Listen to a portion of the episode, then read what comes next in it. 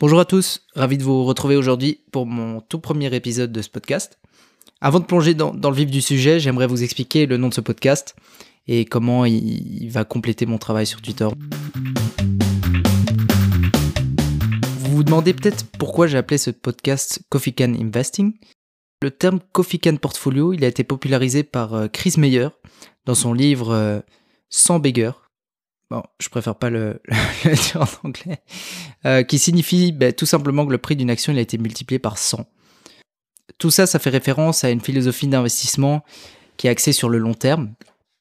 Imaginez que vous mettez des actions dans une boîte de conserve, que vous laissez cette boîte euh, dans votre placard ou que sais-je, et que vous l'ouvriez après 20 ans, eh ben vous trouverez des résultats fabuleux.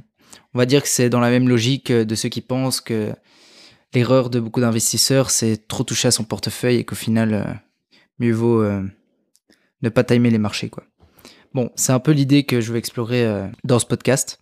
Je vais plutôt me concentrer sur la présentation d'entreprises qui ont le potentiel de devenir des multi-baggers. Bon, multi-baggers donc qui se multiplient plusieurs fois. Ou au moins donner la possibilité de choisir des belles valeurs à des prix raisonnables. C'est aussi l'idée de la philosophie de Peter Lynch. Bon, lui, il est plus, on va dire, axé euh, sur les entreprises euh, B2C, donc les entreprises euh, que vous consommez au, quotidien et donc vous connaissez très bien au final sans le savoir. Il vous suffit d'une ou deux actions dans votre portefeuille qui ont la capacité d'avoir des performances spectaculaires pour avoir des résultats extraordinaires sur le long terme. Donc lui, ça va être plutôt cette philosophie-là. Tout ça, c'est très bien, mais comment trouver ces actions? Ben, Il existe plusieurs critères selon euh, Chris Meyer. Donc le premier, c'est il faut une entreprise avec de bons retours sur capital investi, ou le ROIC en anglais. Donc c'est des entreprises qui ont la capacité de réinvestir dans leur business pendant beaucoup d'années. Un des exemples les plus connus, ça peut être euh, Amazon par exemple, qui a su réinvestir euh, tous ses bénéfices pour croître à un rythme soutenu pendant déjà plus de 20 ans. Deuxième point, il faut privilégier des multiples bas comme, euh, je sais pas moi, le PER, le VBDA, etc.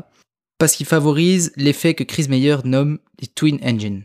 Donc, ça signifie qu'il y a en même temps une expansion des multiples et en même temps une croissance soutenue bon, par ROIC par exemple, qui feront grimper bah, beaucoup plus rapidement le cours de l'action. Si le PER il passe de 10 à 20, bah, l'action euh, elle est doublée. quoi. Bien sûr, il n'y a pas que les chiffres qui comptent. L'un des facteurs les plus importants dans ces philosophies d'investissement, bah, c'est le MOAT, l'avantage concurrentiel durable d'une entreprise. Vous connaissez sûrement, c'est euh, le critère le plus important, par exemple, pour l'investisseur Warren Buffett. Ça reste un indispensable. Bon, pour finir, il faut privilégier des petites entreprises. Forcément, ce ne sera pas Apple qui va faire un x100 dans les 20 prochaines années euh, au vu de sa taille. Euh, un x100 sur Apple, c'est bon, impossible. Euh, et euh, bon, je crois aussi euh, que le management, il doit être actionnaire pour aligner les intérêts, etc. Donc, un, bon management, c'est toujours important. Donc, je lance ce format audio en complément de mes threads Twitter. vous avez sûrement peut-être vu passer Basic Fit et Performance. D'ailleurs, le premier épisode sera sur Basic Fit. Donc, j'espère que ça vous plaira à ce niveau-là.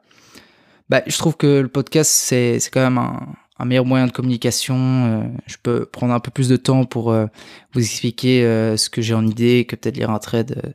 un thread, c'est un peu, un peu plus pénible. Et vous pouvez écouter en voiture, en faisant la vaisselle, bon, etc. Quoi. Il y a plein d'activités. Bon, forcément, vous connaissez le concept de podcast. Quoi.